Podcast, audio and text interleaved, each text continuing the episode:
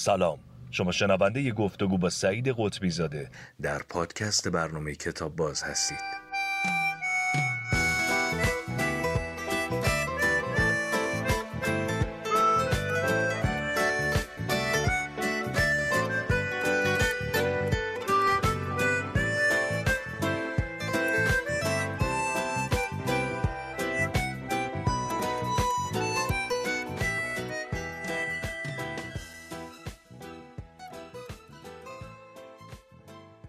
آقای سعید قطبی زاده سلام. سلام احوال شما. ارادتمندم. بله خوشحالم که دوباره خدمت شما هستیم و قراره درباره اقتباس از آثار ادبی در سینما صحبت کنیم. ما بحث همینگوی یه خورده طولانی شد. این بحث از زمانی که شکل گرفت توی کتاب باز معطوف بود روی آثار شکسپیر و همچنین همینگوی. ما مجبوریم که تو دو نوبت بحث همینگوی رو به پایان برسونیم. به خاطر اینکه این بحث هر چقدر طولانی تر بشه ممکنه حالت یک نواختی پیدا کنه برای بیننده ها و اینکه بهتره که اگر قرار ادامه پیدا کنه این برنامه بریم سراغ نویسنده ها و فیلم های دیگه ای که از رو آثارشون ساخته شده. ما هفته قبل راجع به ناخدا خورشید صحبت کردیم و این هفته می‌خوایم راجع به فیلم داشتن و نداشتن ساخته 1944 هاوارد هاکس صحبت کنیم. دیدین شما فیلم بله، دوست بله. دارین؟ من فیلمو خیلی دوست دارم بله.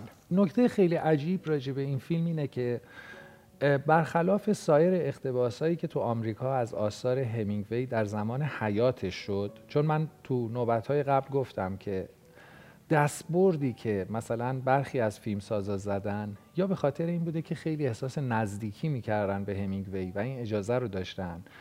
یا پس از مرگش این اتفاق افتاد. مثل نسخه فیلم قاتلین ساخته دانسیگر که پس از مرگ همینگوی ساخته شد. اما داشتن و نداشتن در واقع با وجود اینکه اسم همینگوی رو به عنوان خالق اثر در تیتراژ داره ولی فیلم به کل تغییرات و حتی دستبردهایی توش زده شده به داستان که در مواردی خیلی عجیبه. داشتن و نداشتن یک داستان بلند یا رمان کوتاهیه که حدوداً 200 خورده ای صفحه است که در ایران هم توسط آقای پرویز داریوش ترجمه شده. این داستان یک فصل اولیه ای داره که یه چیزی شبیه فکر می‌کنم بعد از ترجمه آقای داریوش انتشارات افق با ترجمه خانم خجسته کیهان هم اینو چاپ کرد بله. منتها نسخه ای که بیشتر خونده شد و خیلی باز ترجمه شد ببخشید باز نشر شد و در اختیار بود بله، نسخه بله. آقای داریوش بود. و اتفاقا آقای داریوش که معروف به ترجمه های بعضا دشوار من واژه مغلق رو خیلی به کار نمی‌برم خاطر اینکه بعضی از ترجمه های ایشون برای من واقعا خوندن متن اصلی گاهی وقتا ساده تر از ترجمه های آقای, آقای داریوشه. مثل مثلا وزارت ترس گراهام گرین که هنوز واقعا من ترجمه ایشون رو نتونستم تا آخر بخونم. بحثم سر اینه که تو کتاب داشتن و نداشتن همینگوی در واقع باز میره به سراغ ماهیگیری. یعنی هری مورگان و اون مشتری که قایقش رو اجاره کرده به نام جانسون اونجا شرح این ماهی که داره می‌گیره یه بخش مهمی از آغاز داستانه. این چیزیه که توی اقتباس آقای ناصر تقوایی حذف شده. در حالی که توی اقتباس هاوارد هاکس هست. اما نکته جالب اینه که اون بخش اول ما می‌دونیم که داشتن و نداشتن چند بخش و چند فصله که عموما اقتباس هایی که شده ازش معطوف به همون بخش اوله و حقیقتا اون بخش اول هم به لحاظ دراماتیک واقعا جذاب تره یعنی شرح بردن اون چینی ها به اون سمت به جایی که ممنوعه. و این اه، ماجراهایی که هری مورگان اصلا مرتکب یه قتل میشه و سپس این آدم ها رو می‌بره و اینا. این مثلا توی داستان توی اقتباس ناصر تقوایی میشه بخش پایانی فیلم اصطلاحا climax فیلم نقطه اوج فیلم. در حالی که توی فیلم هاوارد هاکس این میشه در طول فیلم. منتها هاوارد هاکس می‌دونید که خیلی فیلمساز لجباز و می‌تونم بگم یک دنده ای بوده که اهل واکنش بود. مثلا خیلی از کسایی که فیلم ماجرای نیمروز در ایران یعنی همون فیلمی با نام اصلی سر ظهر ساخته فرد زینمان یک وسترن کلاسیک. اون کسایی که این فیلم ها خیلی دوست دارن می‌دونن که هاوارد هاکس یک جوابیه ای به اون فیلم داد. اسم جوابیهش بود ریو براوو. تو ریو براوو در واقع همون پلات رو مورد استفاده قرار داد. اون فیلم نامش رو کارل فورمن نوشته بود.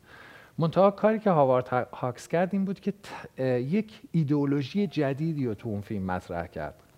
یعنی میشه توضیح بدین هم سلات ظهر رو بگین چی بود و چرا هاکس جواب داد؟ در واقع سلات ظهر یک نگرش فردگرایی توش مطرحه که این منشأ فردگرایی مخالفت با جمعه.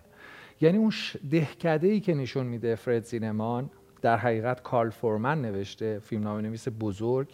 اون دهکده ای که نشون میده سرشار از آدم های ترسو و بزدلی که در موقعیت حمله ای که قراره بشه یعنی اون کسی که از زندان میاد بیرون و قراره بیاد به اون دهکده حمله کنه کلانتر رو تنها می‌ذارن بنابراین در پایان کلانتر گری کوپر نقش کلانتر بله. رو بازی می‌کنه که تو خداحافظ گری کوپر بله. یه جوری انگار اصلا آدم یاد این کاراکتر تو این فیلم بله رومنگاری اینجا در واقع شخصیت کلانتر و همسرش در نهایت تنها کسانی هستند که از این شهر دفاع می‌کنن. و زمانی که به پایان می‌رسه این صحنه معروفش که این ستاره نشان کلانتری رو پرت می‌کنه و اون شهر رو ترک می‌کنه. بنابراین یک جور نگرش مردم ستیزی تو اثر فرزینمان هست. من باید اینو توضیح بدم که کارل فورمن خودش قربانی اون جریان مکارتیسم تو آمریکا بود و فیلمنامه ای که برای فرد نوشت عملا تا حدی متأثر از اون حوادثی بود که در آمریکای اون زمان رخ داد. میشه خواهش کنم یه اشاره کوچیکم بکنید که مکارتیزم و دوره مکارتیزم چی بود؟ مکارتیزم دوره در سالهای پس از جنگ جهانی در آمریکا شکل گرفت. به رهبری سناتور جوزف مکارتی. یک راستگرای افراطی بود. که یک بحثی رو مطرح کرد در خصوص تمایلات چپگرایانه هنرمندان آمریکایی به نفع سوسیالیسم شوروی و یک بگیر و ببندی را افتاد که مثلا بوگارت و همسرش لورن باکال که اتفاقا بازیگران فیلم داشتن و نداشتن هم هستن یا مثلا چاپلین آبراهام پولانسکی و خیلی های دیگه درگیر این ماجرا شدن. یعنی مجبور شدن که برن بازخواست بشن و حتی تعهد به خیلی هم اتهام بسته شد. اصلا عموما اتهام بود. عموما اتهام بود برای اینکه یک مقدار فضا امنیتی بشه توی جامعه سینمایی اون عصر آمریکا. یک جور سانسور دولتی که در واقع راجبش هم خیلی فیلم ساخته شد. مثلا فرانک دارابونت یک فیلمی ساخت راجب همین دوران. خود جورج کلونی اون فیلم شب به خیر و موفق باشید و که ساخت راجب همین جریان بود. و این یک لکه ننگ و یک نقطه سیاهی در تاریخ سینمای آمریکاست که خیلی از فیلمسازان بزرگ قربانی شدن. مثلا نیکولاس ری جز اونا بود که اگر حمایت هاوارد هیوز رو نداشت واقعا لطمه می‌خورد. یا آبراهام پولانسکی سالهای سال نتونست فیلم بسازه. کارگردان بزرگ سینمای آمریکا. و الیا کازان هم متهم شد که همکاری کرده. بله الیا کازان و جوزف لوزی و نیکولاس ری اینا از بچگی از دوران نوجوانی با هم دوست بودن و کارهای مشترک می‌کردن و اینا جزو نوآوران صنعت سینمای آمریکا بودن. هر کدوم برای خودشون کسی بودن. منتها بعدا میان اینها یک فاصله افتاد و الیا کازان به حال خیلی تحلیل روشنی از اون واقعه وجود نداره. ولی بدنام شد. یعنی هم ساموود که جالب این بحث چقدر رفت پیدا کرد به همینگوی چون ساموود کارگردان فیلم زنگ ها برای که به صدا در میآیند هم هست. هم ساموود هم جان وین و هم الیاکازان جزو چهره های شاخص سینمای آمریکا بودند که با مکارتیسم همکاری کردن. و جالبه که سالهای سال بعد که کازان داشت اسکار می‌گرفت به خاطر یک اون فعالیت هنری باز یه فراموش نکرده بودن و حاضر نشدن ایستن یا دست بزنن برای این استاد سال خورده سینما؟ بله من همون زمان که کازان مرد یک مطلبی نوشتم در ستایش کازان که ابتدای دهه 80 شمسی. یک مطلبی نوشتم راجع به کازان که خیلی به منم حمله شد. یعنی یه اومدن گفتن چرا از این آدم دفاع می‌کنی؟ من به نظرم این وقایع تاریخی یا مثلا مباحث مرتبط با شخصیت رو باید تفکیک کنیم از کارنامه. اثر هنری. آره کازان به هر حال جزو متقدمین سینمای آمریکا در ورود به مدرنیسم تو سینماست مثلا اون فیلم هایی که بر اساس آثار تنسی ویلیام ساخت یا به هر حال اون تحولی که تو بازیگری تو سینمای آمریکا به وجود در. بارانداز اتوبوسی به نام هوس بله زنده باد زاپاتا بله.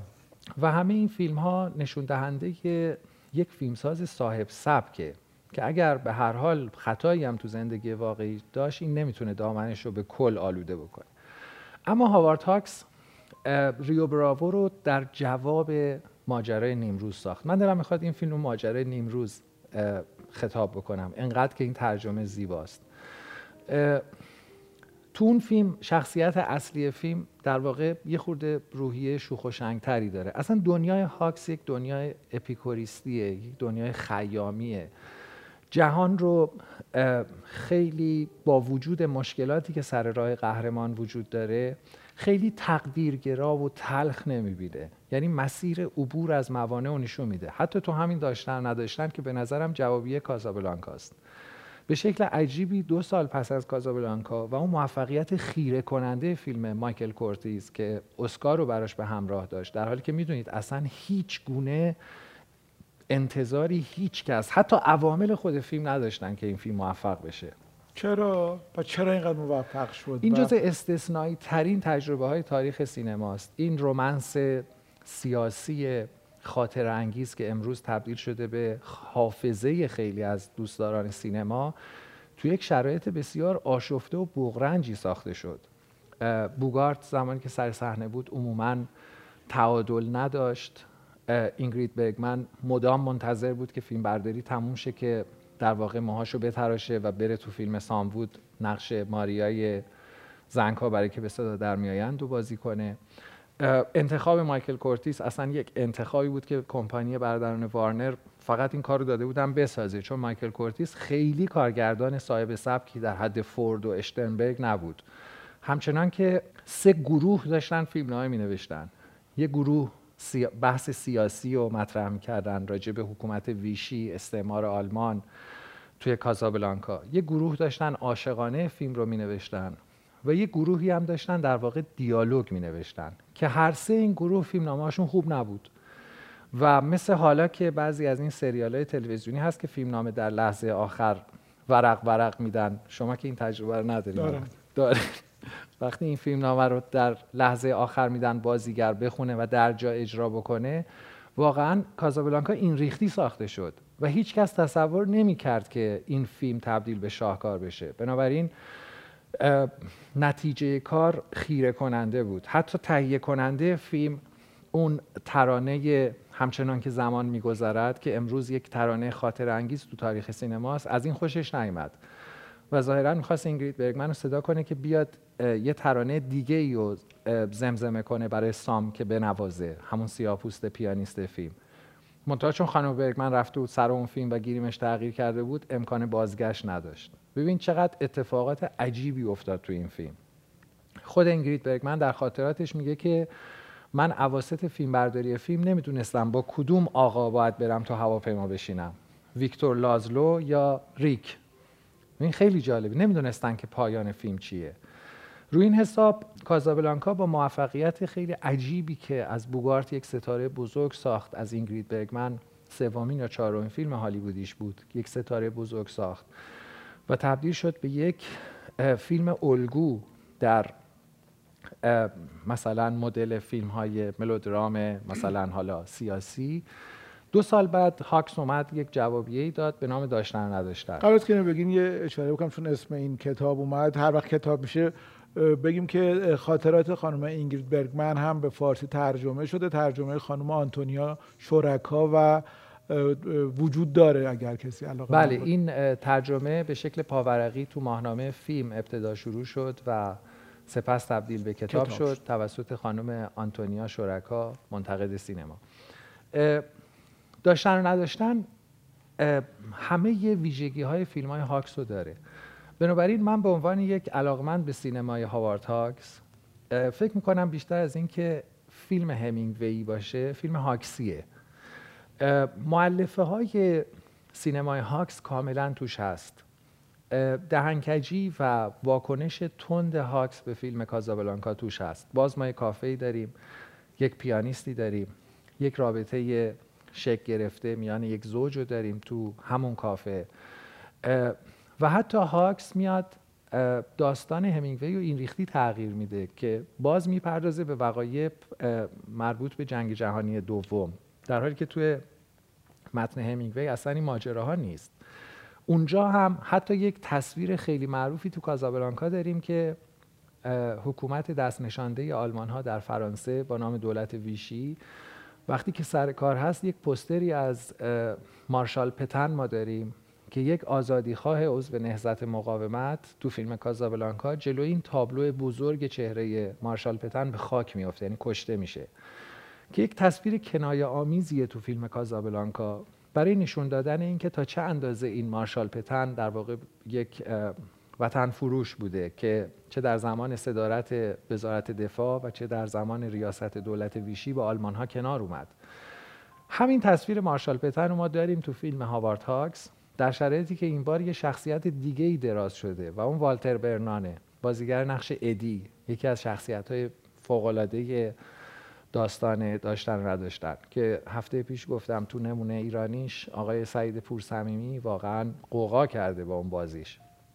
اونجا والتر برنانه یک دائم الخمر شوخ طبع سال خورده که مثل همه فیلم های هاکس در واقع معرف یک نوع رابطه معنویه چیزی که اسم رفاقت میشه روش گذاشت. در واقع تو فیلم های هاکس روابط چه سمت و سوی عاشقانه داشته باشه چه رابطه همجنس باشه دو تا مرد در مفهوم رفاقت شرح یک جور عملگراییه. یعنی آدم ها صرفا به واسطه جایگاهی که دارن زیبایی که دارن یا موقعیتی که دارن فریبنده نیستن جذاب نیستن بلکه رابطه اساسا تعهده و آدم ها تا, تا چه اندازه تو این رابطه مسئولیت پذیر باشن در نگاه فورد اون رابطه در واقع عمیق ارزیابی میشه. هری مورگان فیلم داشتن نداشتن با بازی بوگارد یک فردیه که چهار ستون بدنش سالمه. ما توی حوادثی که در داستان بعدا اتفاق میافته که منجر به معلولیت هری مورگان میشه. ما تو فیلم ناصر تقوایی اینو به عنوان یک بکستوری داریم. یعنی اتفاقی که پیش از شروع فیلم افتاده و بعدا شرحش در فیلم گفته میشه. این یکی از بهترین ایده های آقای تقوایی بوده برای اقتباس. یعنی معلولیت خورشید نتیجه یک ماجرایی بوده که پیشتر اتفاق افتاده. یعنی پیش از اینکه فیلم شروع بشه. حالا این معلولیت تبدیل به توانایی میشه نه نقص. در حالی که تو داستان هر چقدر ما میریم جلوتر متوجه این نکته میشیم. بحث دومی که اساسا این دو اقتباس درخشان رو متفاوت می‌کنه از داستان همینگوی اینه که هری مورگان در داستان همینگوی خیلی شخصیت موجه و مثبتی نیست. یعنی کسیه که به وقتش در واقع خطاهایی ازش سر می‌زنه و یک جاهایی رفتار غیر اخلاقی داره. مثلا راجع به خود دوستش ادی یک جایی وسوسه کشتن ادی رو داره. به خاطر اینکه ادی حضور قافلگیرانش تو قایق منجر به این میشه که این در جریان یک ماجرایی باشه که نباید می بود در حالی که هم تو فیلم تقوایی و هم تو فیلم هاکس ما هرگز همچین چیزی نمی‌بینیم. یعنی شمایل هری مورگان و ناخدا خورشید در این دو فیلم بسیار درخشان در هر دو شمایل یک قهرمان. خیلی متشکرم از من اگه می‌خواین تمام کنیم یه نکته دیگه بله بگم. نقش زن. فیلم تقوایی کاملا از این نظر وفاداره. یعنی جایگاه زن در زندگی قهرمان یک زن خانواده است. زنی با سه تا چهار تا بچه. یک خانواده پرجمعیت و یک مرد سال خورده. منتها هاکس به خاطر ضروریات اون زمان سینمای تجاری آمریکا و به خاطر اینکه اولین بار بود که یک نقش عمده ای قرار بود سپرده بشه به یک بازیگر بزرگی که سالها بعد در سینمای آمریکا تبدیل به یک شمایل شد یعنی لورن باکال که با همین فیلم با بوگارت ازدواج کرد سر همین فیلم میاد و اون خانواده محوری رو از داستان می‌گیره و یک رابطه رو تشریح می‌کنه که این رابطه منجر به شگیری یک عاشقانه میشه میان اون دختر جیبور و این ملوان که به کل متفاوت از داستان همینگوی. خیلی خیلی متشکرم. توضیحات جامع و کامل و دقیق. یک دنیا ممنونم. و خدا نگهدار شما.